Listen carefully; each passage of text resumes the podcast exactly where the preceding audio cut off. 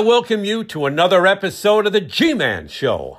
I'm the G Man, Ron Gerard, and I'll be in the cockpit of the mothership of social media.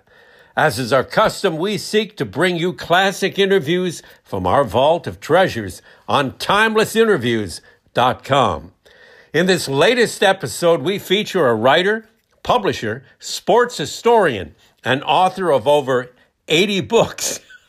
yeah, that's right, 80 books. Bert Randolph Sugar.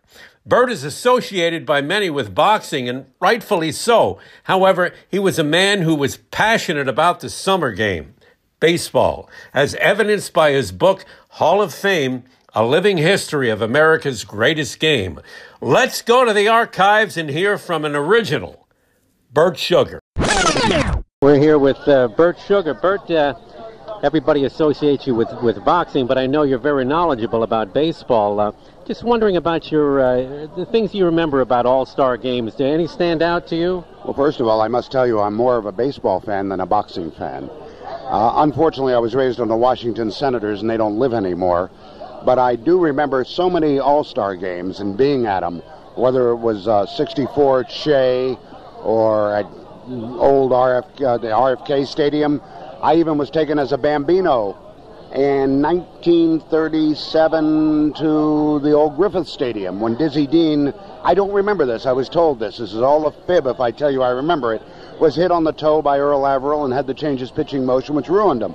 But to me, an All Star game is, I think, one of the great festivals of midsummer. It's baseball showing off its best, and it's fun. It really is to be here with the greatest players in the game.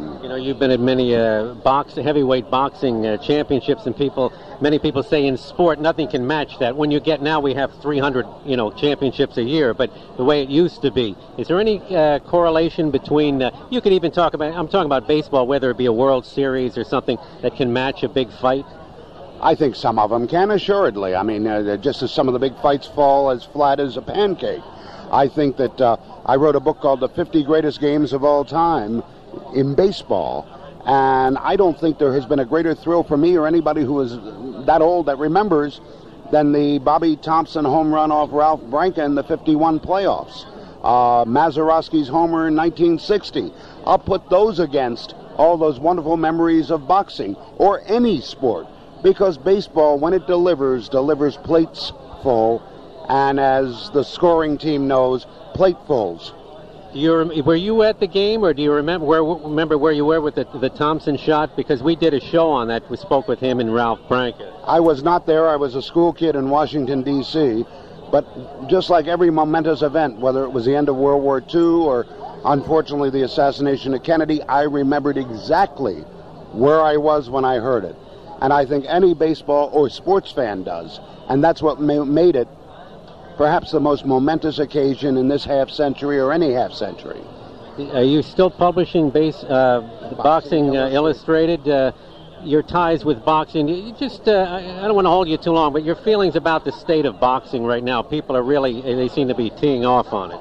I think boxing has many problems, one of which is, unlike baseball, it has no central government to answer for it, which in effect uh, serves as a service bureau and a lobbying group it's got some major problems. And the kids who are big enough would look at baseball, say they had an option between baseball and boxing, they go in baseball. They get a, a bonus, they get a pension plan. They don't get that. Uh, but just as an aside, I'm putting out a book, a magazine now in Spanish called Baseball, which is an insert uh, for the big moments in baseball with El Diario. And I believe in baseball, and I believe that this is truly not the national game, it's the international game. And that's why I'm here, and that's why I enjoy All Star games, World Series, and anytime I can talk, as we're doing now, baseball. Well, listen, we appreciate you taking some time. You're still the sharpest dresser uh, in Baltimore today, or wherever you show up, and we appreciate you spending time. That's only because some car on Charles Street is looking for the front seat covers of its car, which I'm wearing. Okay, thank you, Bert. Randolph Sugar, a beautiful man and irrepressible personality, and a man I looked up to and still do to this day. Until we meet again, keep your hands up, your chin down, shoot the jab. Don't make me look for you. This one was for you, Bert.